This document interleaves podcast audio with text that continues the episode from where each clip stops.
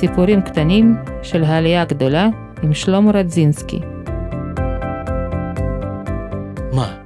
מה גרם למיליון וחצי אנשים בשנות ה-90 ובשנות ה-2000 לעזוב את אזור הנוחות שלהם בברית המועצות ולעלות לארץ? תשמעו סיפור. שלום. שלום לכם המאזינים היקרים. היום סוף סוף אנחנו נשמע את סיפור העלייה של אשתי היקרה אלה רדזינסקי. שלום. שלום. אני מקווה שחלק הדברים שאנחנו נשמע כאן גם אה, בשבילי יהיו חדשים. אז אה, בואו נתחיל. אלא תגידי, מתי הגעת לארץ? אה, עלינו לארץ, אני ואימא שלי, באוקטובר 1990. בת כמה היית? שלושה ימים לפני 18. וואו, מאיפה הגעתם? הגענו מחרקוב. ואת אה, נולדת בחרקוב? כן. אה, תספרי לנו קצת על העיר עצמה, איך את אה, מתייחסת לעיר הזאת, אם אהבת אותו. אני זוכרת אה, מהחיים שלי בברית המועצות יותר אה, חוויות, ופחות אני קשורה למקום מסוים. אז מה היו החוויות בברית המועצות? כל מיני חוויות של ילדות, גיל הגן, גיל בית ספר, אה, כל מיני טעמים, ריחות, טבע. האמת שאני לא כל כך מכירה את חרקוב, אני מכירה מקומות מסוימים, מקום שבו גדלתי ובו גרתי, אה, מקום שבו למדתי, ואז מקום אה, שבו למדתי בבית ספר לאחיות. אני פחות הסתובבתי בעיר עצמה, כי מאוד מאוד שמרו עליי, אז אני פחות מכירה את העיר, אפשר לומר. אה, אני מכירה את השכונה שלי פחות או יותר. אה, מאוד מאוד קרוב לבית שלנו היה יער גדול, אה, שבו טיילתי הרבה, הייתה לי כלבה גדולה והייתי צריכה לתאר איתה, אז די הרבה ביליתי ביער, בכל מיני עונות השנה. זה ממש חלק מהחוויה זה זה, כי הטבע באמת מאוד יפה. אבל לעיר עצמה אני פחות מכירה. אני מכירה קצת, נגיד עכשיו הם יגידו לרחוב כזה ורחוב כזה, אני יודעת שאני מכירה את השם, אבל אני פחות יודעת איך להגיע לשם ואיפה בערך בעיר הזה ממוקם, אני פחות מכירה את זה. כמה שהבנתי זה בגלל שלא נתנו לך בבית אה, להסתובב בעיר חופשי. אני לא כל כך זוכרת שרציתי להסתובב בעיר חופשי. אני, בכלל אני בן אדם מאוד ביתי, גם היום. אני, אני יוצאת, אבל אני אוהבת מאוד את הבית. גם גם שם אני לא, לא הרגשתי שחסר לי לצאת ולטייל בעיר. אה, אני הרגשתי מלאות אה, מעצמי, אני לא חושבת שהיה חסר לי דווקא לצאת ולטייל. היה לך טוב שם? אה, גם וגם. איפה היה לך טוב? זה לא איפה, זה, זה רגעים של סיטואציות שהיה טוב, ורגעים כאלה שלא. נגיד בבית ספר? בית ספר זה חוויה פחות אה, נעימה. אה, אפשר אה, למצוא שם נקודות ש... שהייתי שמחה שם, אבל בכללי בית ספר זה מערכות, מקום פחות, עם זיכרונות פחות טובים.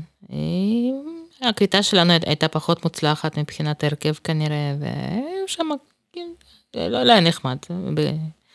בלשון המעטה.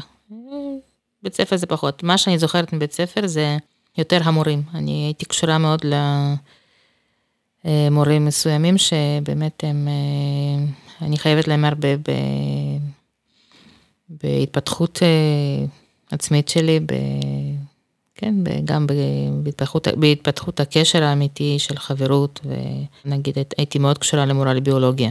שאפשר לומר שבזכותה שרדתי את הבית ספר, אבל היא אה, הייתה מאוד מעניינת אותי גם בתור אישיות וגם המקצוע הביולוגיה מאוד אהבתי אותו. היו עוד כמה מורים שהייתי קשורה אליהם, אז אה, זה, זה יותר, יותר דווקא למורים ופחות לתלמידים. כמה שאני יודע, חרקוב הייתה עיר מלאה יהודים. נכון. אולי עיר, אחד הערים הכי מפוצצות, אם אפשר להגיד ככה, ביהודים בכל ברית המועצות. כן, היו הרבה יהודים בחרקוב, זה נכון. אפשר להגיד שגדלת בין היהודים? אה, היו יהודים, כן. היית קשורה איכשהו ליהדות, למסורת בילדות? אה, מאוד רציתי להיות קשורה, זה תמיד עניין אותי, תמיד עניין אותי אנשים מבוגרים, כשמדברים, מעט שמעתי יידיש, אבל יותר כזה מבטא יידישאי, מאוד אהבתי את זה. תמיד, תמיד שאלתי, היו לי הרבה שאלות בקשר ליהדות. הייתי קשורה, נפשית הייתי קשורה ליהדות, כן. ידעת שאת יהודיה? כן, בטח. אי אפשר. אי אפשר לחיות בחרקוב ולא, ולא לדעת שאתה יהודי. כזאת. איך, איך הודיעו לך? אני לא, אני לא זוכרת מצב ש... שבו לא הייתי, שבו לא ידעתי שאני יהודיה. אה, ככל שאני זוכרת את עצמי, אני זוכרת שאני יהודיה. בבית שלך העלו איזשהו נושאים יהודיים? אמ, כן, זה היה ספוג ביהדות. אה, בקטע טוב, בקטע של אה, יהודים הם... אה, שאנחנו עם חכם ושאנחנו, אם אתה יהודי אתה חייב להיות יותר טוב, אתה צריך להיות יותר חכם, וכשדיברו על מישהו אז דבר הראשון הוא יהודי. אם כן, אז טוב, נו ברור למה הוא כזה מוצלח וחכם. ו... אף אחד לא הסתיר, אנחנו לא הסתרנו שאנחנו יהודים, אף פעם לא. לא הייתה בבית אווירה של מסכנות יהודית כזאת? לא, לא, לא, זה בטח שלא. היה פחד אה, בכללי, פחד מהשלטונות, וכנראה אה, זה משהו שהמשפחה ספגה אה, במשך עשרות שנים של חיים בברית המועצות ועוד לפני כן, אבל, אבל לא, לא בגלל שאנחנו יהודים, בגלל, ש, בגלל שבכלל עדיף לשתוק, עדיף לא להתערב בכל מיני נושאים שקשורים לפוליטיקה ול... קיצור, עדיף לא להיות בולט בשום סיטואציה. במשפחה שלי לא היו אנשים שהם היו חברים במפלגה הקומוניסטית, וגם לא, היו, לא דיברו אנטי.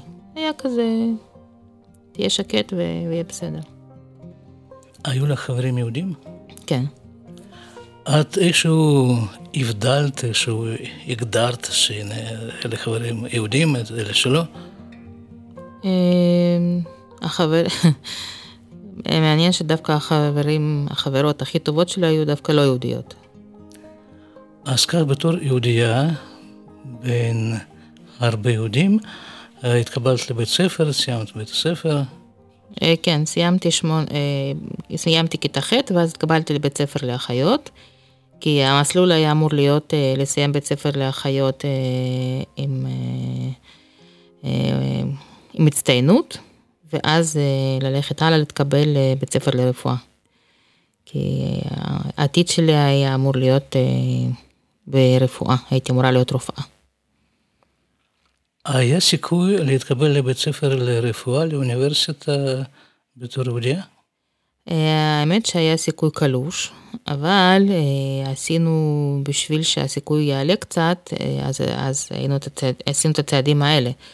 אה, ללכת לבית ספר לאחיות בהתחלה, ואז לסיים אותו בהצטיינות, ושיהיה לי איזשהו ניסיון עבודה בבית חולים או משהו כזה, בתור סוג של כוח עזר כזה. ועם כל זה, אה, הייתי צריכה לעבור מבחן כניסה לבית ספר לרפואה, ואם הייתי את המבחן הראשון אה, עוברת בהצטיינות, אז הייתי מתקבלת. אני לא יודעת מה היה קורה אם באמת הייתי עושה את זה, אבל אה, זה היה המסלול המתוכנן. ומה, מה קרה? למה לא סיימת את המסלול המתוכנן? כי מה לעשות, סיימתי בית ספר לאחיות עם הצטיינות, והיה לי ניסיון עבודה בתור אה, סוג של כוח עזר, אבל מה לעשות, אה, הקדוש ברוך הוא החליט שעם כל, ה... עם כל החבילה הזאת, אני עולה לארץ, מה נעשה? איך הוא החליט, איך זה התבטא בעולם הזה? אה, האמת, זה, זה, זה ככה, זה קצת מצחיק.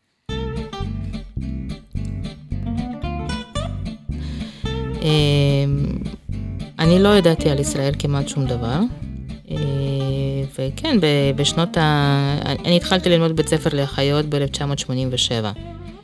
אז אה, זה כבר פרסטרויקה, זה כבר אה, גלסנוס, זה כבר הרבה שינויים בברית המועצות, פחות הייתי קשורה לפוליטיקה, ממש פחות, אבל הייתה אווירה כזאת של פתאום, פתאום נפתחו הדברים, פתאום היה מותר לה, להגיד כל מיני דברים, לא אכפת לי מזה כל כך, אבל כן, הייתה אווירה, האווירה השתנתה.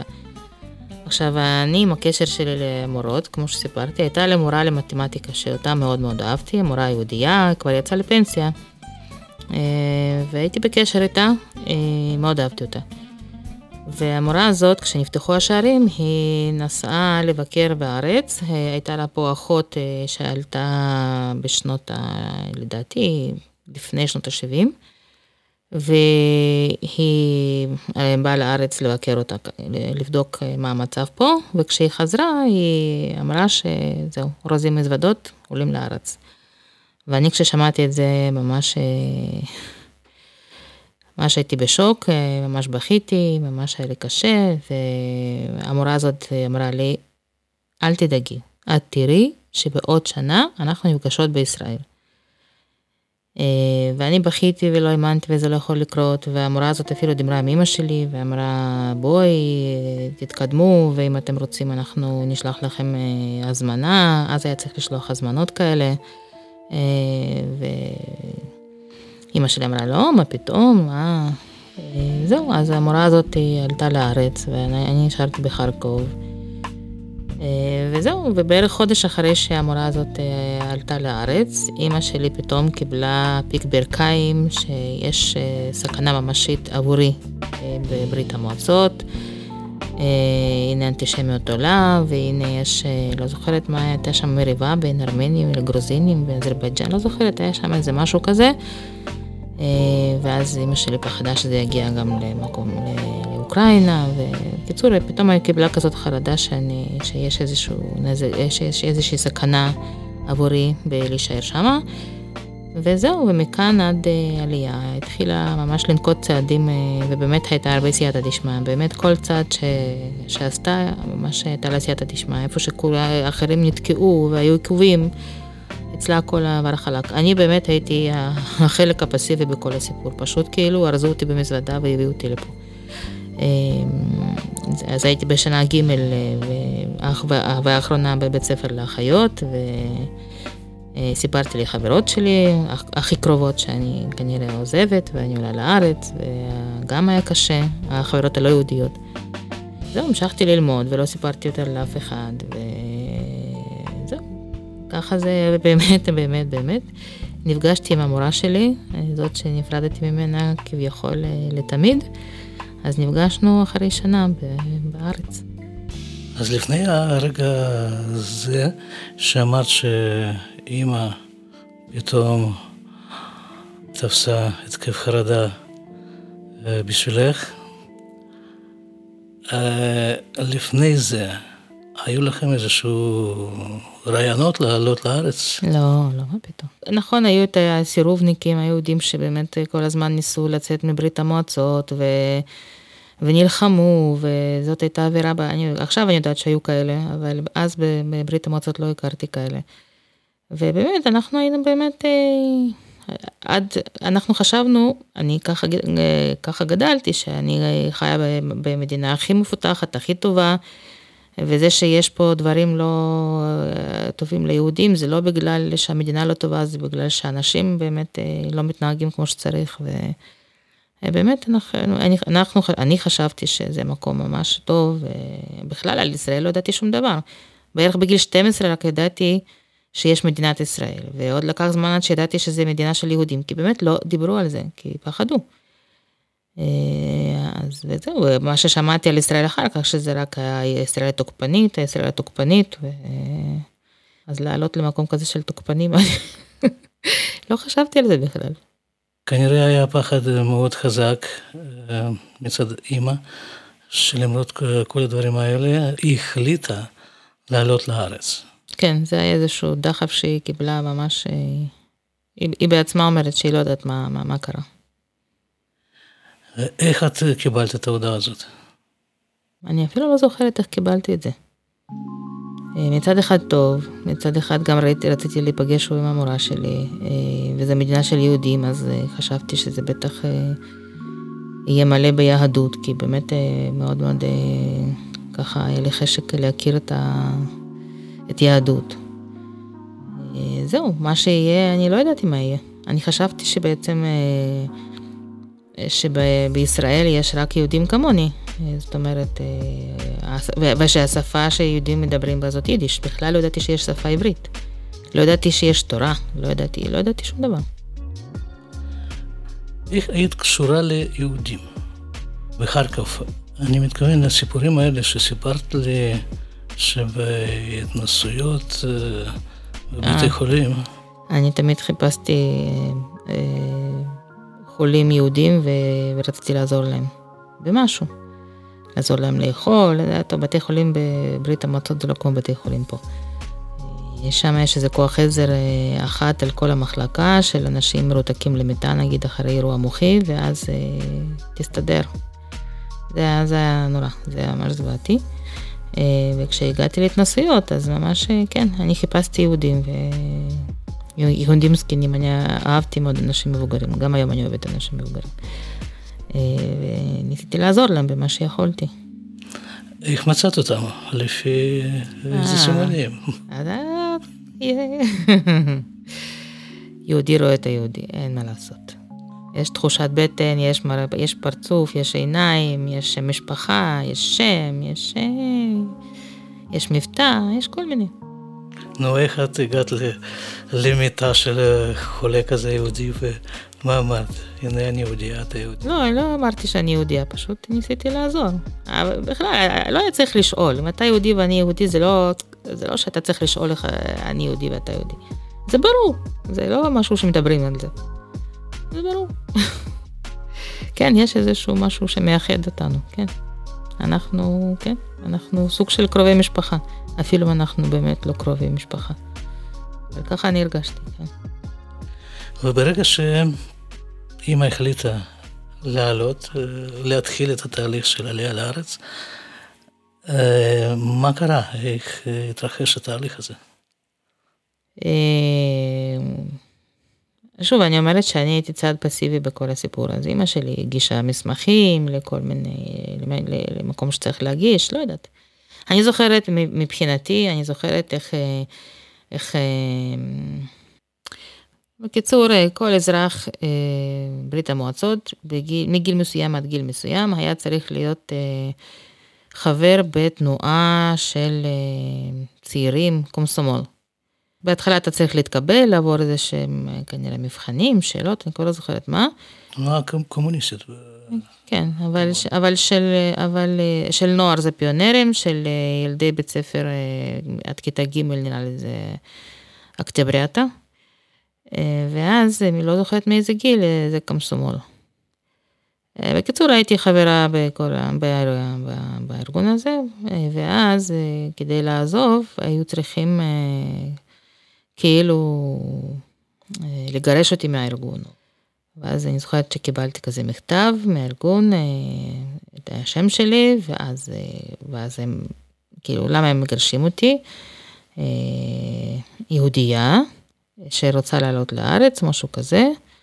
בקיצור, אז הם, הם דוחים אותי מהארגון. אז זו הייתה סיבה מוצדקת כדי לגרש אותך מהארגון הזה. כן, היה, הייתי צריכה את זה בשביל, בשביל לקבל אה, אישור יציאה, אבל אה, כן, זה פשוט, אני זוכרת. אתה אומר, מה אני עשיתי בשביל לצאת מברית המועצות, אז אני זוכרת שעברתי את הפרוצדורה הזאת. ואת זוכרת את הדרך לארץ? כן, אני זוכרת ש... היינו צריכים להגיע למוסקבה ומשם לתחנת ביניים בבודפשט, בהונגריה, ומשם היה מטוס שתרמו יהודים מצרפת בשביל לעלות יהודים מברית המועצות, אז גם, הם גם ליוו אותנו מבודפשט לשדה תעופה בלוד. אז כן, אני זוכרת את זה. ואני זוכרת ששתי חברות שלי, חברות טובות, באו ללוות אותי עד מוסקבה, עד שדה תעופה בעצם. ואני זוכרת שעד איזשהו שלב אנחנו היינו ביחד, ואז הן נשארו. ואנחנו, אמא שלי ואני עברנו את הקו המפריד, וזהו, וזה היה לח... לכל החיים, כאילו, אז עזבו לתמיד, שאף פעם לא נתראה יותר. והן בכו ואני הייתי בהלם, וזהו. כן, אני זוכרת גם כשעלינו למטוס וניסו לדבר איתנו בכל מיני שפות, ואנחנו לא הבנו כלום. אמא שלי קצת דיברה יידיש, אז ישב לידי מישהו שדיבר יידיש. אמרתי שמבודפסט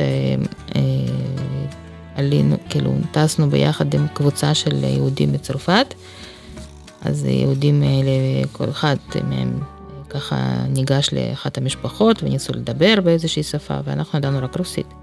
אז אימא שלי פתאום נזכרה ביידיש, שבעצם ידעה אותה בצורה פסיבית, היא אף פעם לא דיברה יידיש, אבל היא גדלה עם סבא וסבתא, ואז היא ככה ספגה את המילים, ובמצב של דחק, אז היא פתאום התחילה לדבר קצת.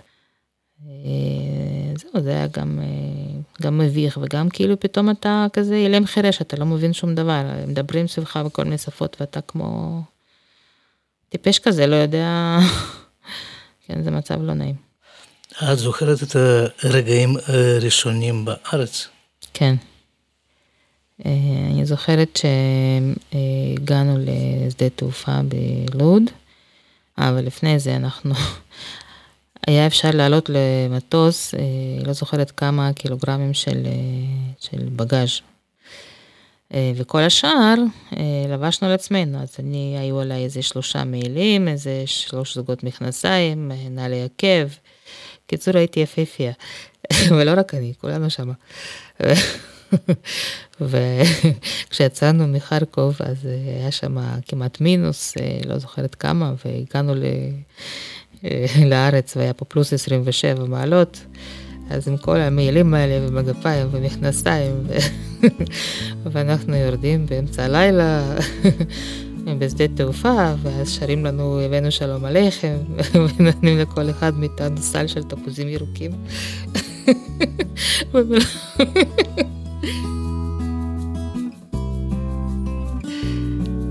ואז היינו אמורים להגיע לירושלים למישהי שאימא שלי הכירה, עוד מחרקוב.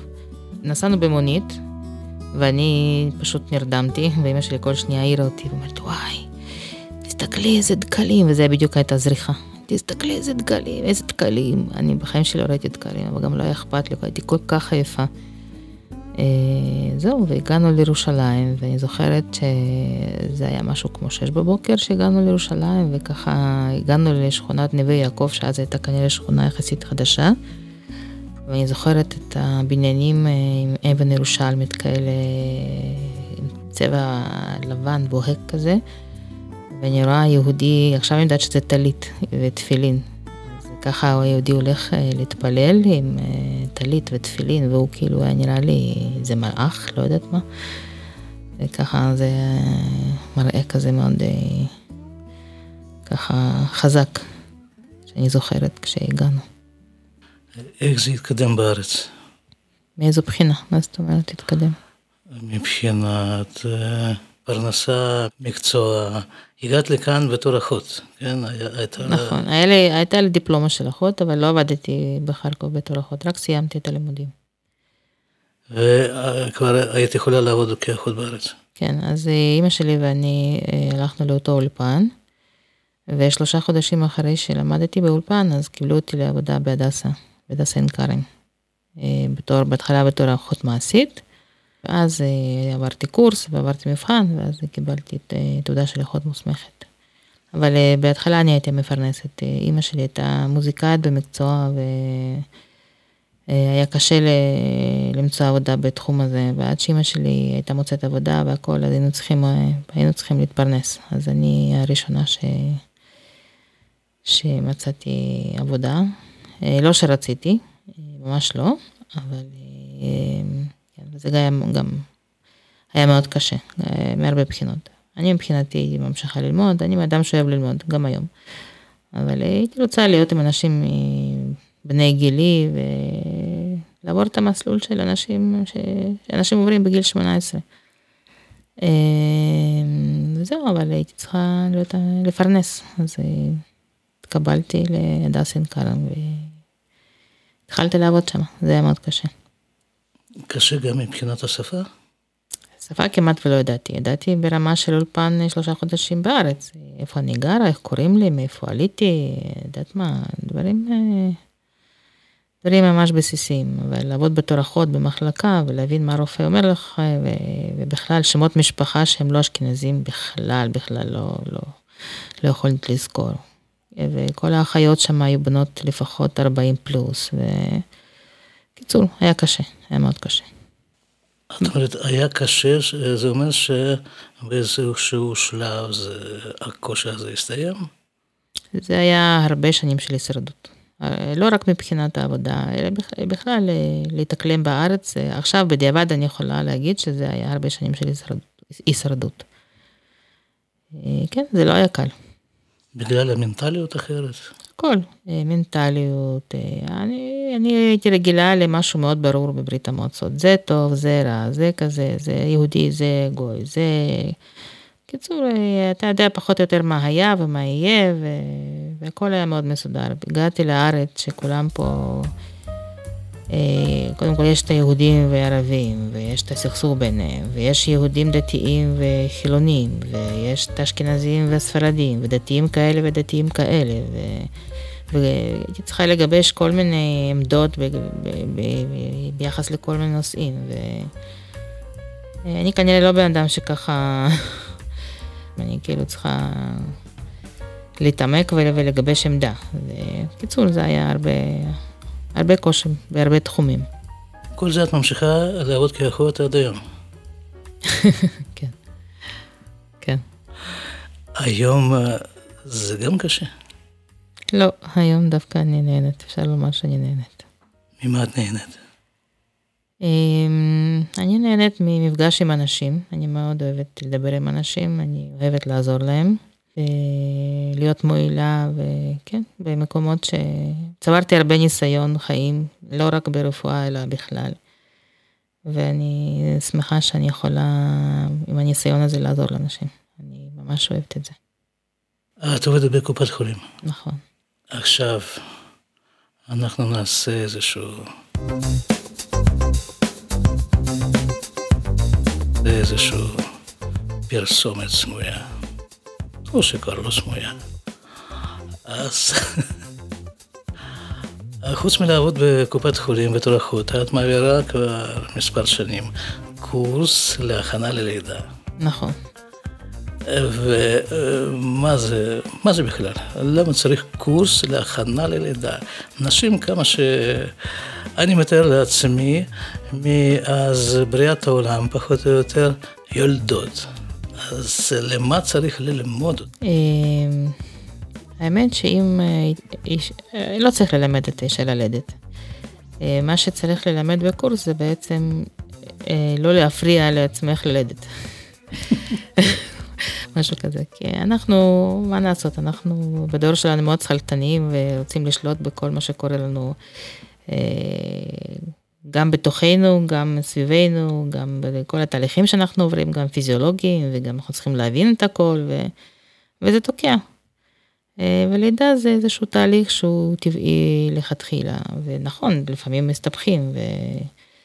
אבל הקדוש ברוך הוא רוצה חיים, אז ברוב המקרים הכל הולך כמו שצריך אם לא מפריעים. מפריעים באיזה צורה? מפריעים, דבר ראשון מפחדים. כי שומעים כל מיני סיפורים, כי שומעים שזה יכול להיות ככה וככה, כי יש הרבה מאוד מידע היום, אז אתה לא יודע אה, במה לבחור. אה, וגם את המידע הזה צריך להגביל וצריך לסנן. מה שאני מלמדת בקורסים זה בעצם איך אישה יכולה לעזור לעצמה.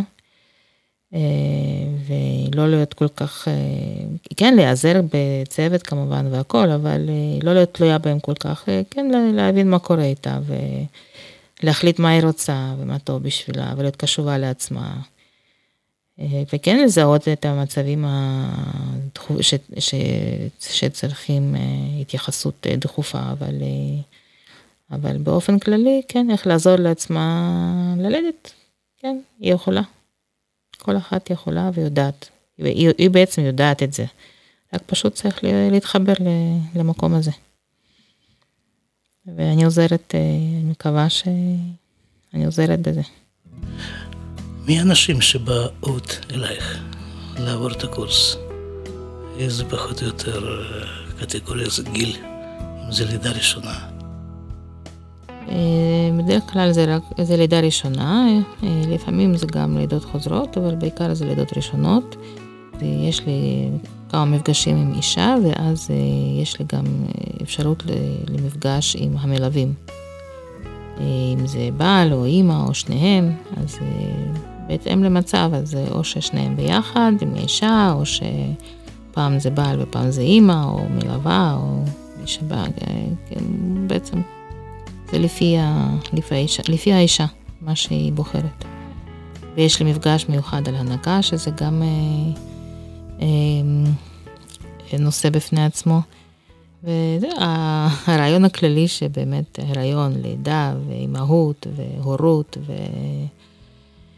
וגם אחרי לידה, כל התהליכים האלה הם גם מאוד מאוד משמחים וגם מאוד מאתגרים, אבל בסופו של דבר זה גם מאוד מאוד מענג ומאוד כיף ומאוד בונה ומאוד מעצים ומאוד חי.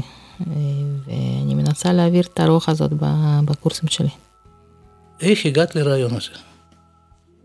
כמובן מהניסיון האישי.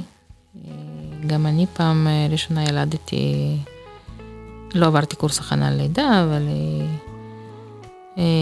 עברתי חוויה של כמעט אה, ניתוח קיסרי, ואז אמרתי לעצמי, זה לא יכול להיות שאם נשים היו יולדות ככה, אז אה, העולם כבר לא היה קיים, הבני אדם כבר לא היו חיים. לא יכול להיות ש... שלידה זה דבר כל כך מסובך. ואז אה, הלכתי ללמוד קורס, אה, הלכתי ללמוד אה, באיזושהי עמותה שנקראת מרכז הישראלי לחינוך ללידה. זה היה לפני הרבה שנים. ושם נחשפתי לכל מיני שיטות של ליווי בלידה ושל... ושלידה זה בעצם יכול להיות חוויה מאוד מאוד טובה. אה, לא אמרתי שזה קל, אה, לא אמרתי שזה לא כואב, אבל זה עדיין יכול להיות טוב ומעצים ואפילו מהנה, אה, ולא, ולא איזושהי טראומה שצריך אחר כך לטפל בה. והכנה ללידה זה דבר חשוב בשביל זה, בשביל שזה תהיה חוויה טובה ככל האפשר. כמובן מה שתלוי בבן אדם, יש דברים שלא תלויים בנו בכל מקרה, אבל, אבל מה שתלוי בנו אנחנו יכולים לנסות ול... ולעשות. אבל שוב, אני חוזרת ואומרת, זה כן מאתגר, זה כן יכול להיות לא קל, וזה כן יש רגעים אה, כואבים והכל, אבל, אה, אבל אישה בנויה לזה, הגוף שלה בנוי לזה. היא יודעת לעשות את זה, פשוט ככה. זה לא מזיק. ללדת. אישה, אישה יודעת ללדת, גם האפידורל לא יעבוד. פשוט תלד ויהיה בסדר.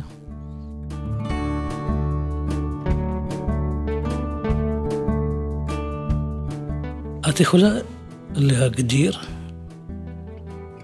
מה זה עלייה? מה זה עלייה? אה, קודם כל, אני מרגישה באופן אישי שארץ ישראל יש לה איזושהי סגולה מיוחדת. אה, כשאתה נמצא בה, היא כאילו מין קטליזטור כזה, היא מזרזת תהליכים. אתה לא יכול שלא להשתנות.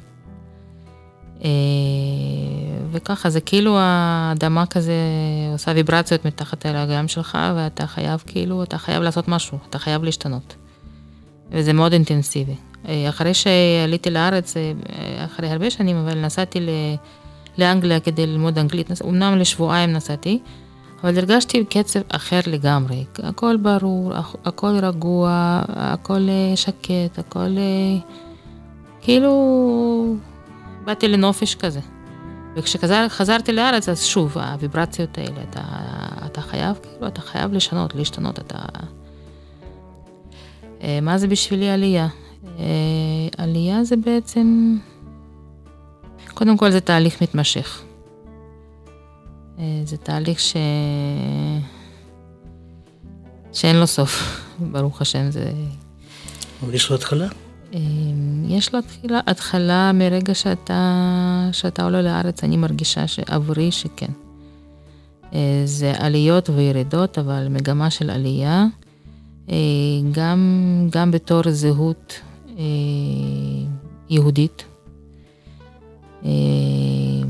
וגם בתור חיבור לעצמך. יכול להיות שזה דברים שקשורים אחד לשני. זה איזשהו, איזשהו, איזשהו חיבור של כל הדברים ביחד לנקודה אמיתית. ו... וזה, וזה מצב דינמי. מה שהיה נכון אתמול, היום זה כבר משהו אחר, ומחר זה יהיה עוד משהו אחר, ותמיד יש אתגרים ותמיד יש קשיים, אבל בוא נגיד ככה, אני אישית ברגע שגיליתי את, את הקדוש ברוך הוא, את האמונה ש... שהוא איתי ו... ו... ושיהיה טוב, איך שלא יהיה, יהיה טוב. זה משהו שעוזר לי כל הזמן לעלות. את אומרת שזה בעצם חיבור של כמה מרכיבים, ואחד המרכיבים ההכרחיים זה ארץ ישראל? בשבילי כן. תודה. באהבה. תודה רבה. תודה רבה לאלה רדזינסקי. שלום. שלום. תודה לאלה רדזינסקי על הסיפור, תודה לכם המאזינים על זה שהקשבתם. בקשר לקורס הכנה ללידה אצל אלה, את הפרטים שלה אתם תמצאו בתיאור של החלק הזה, אפשר להתקשר אליה, ותשמעו, תשמעו את הסיפורים הקטנים של העלייה הגדולה עם שלמה רדזינסקי. שלום.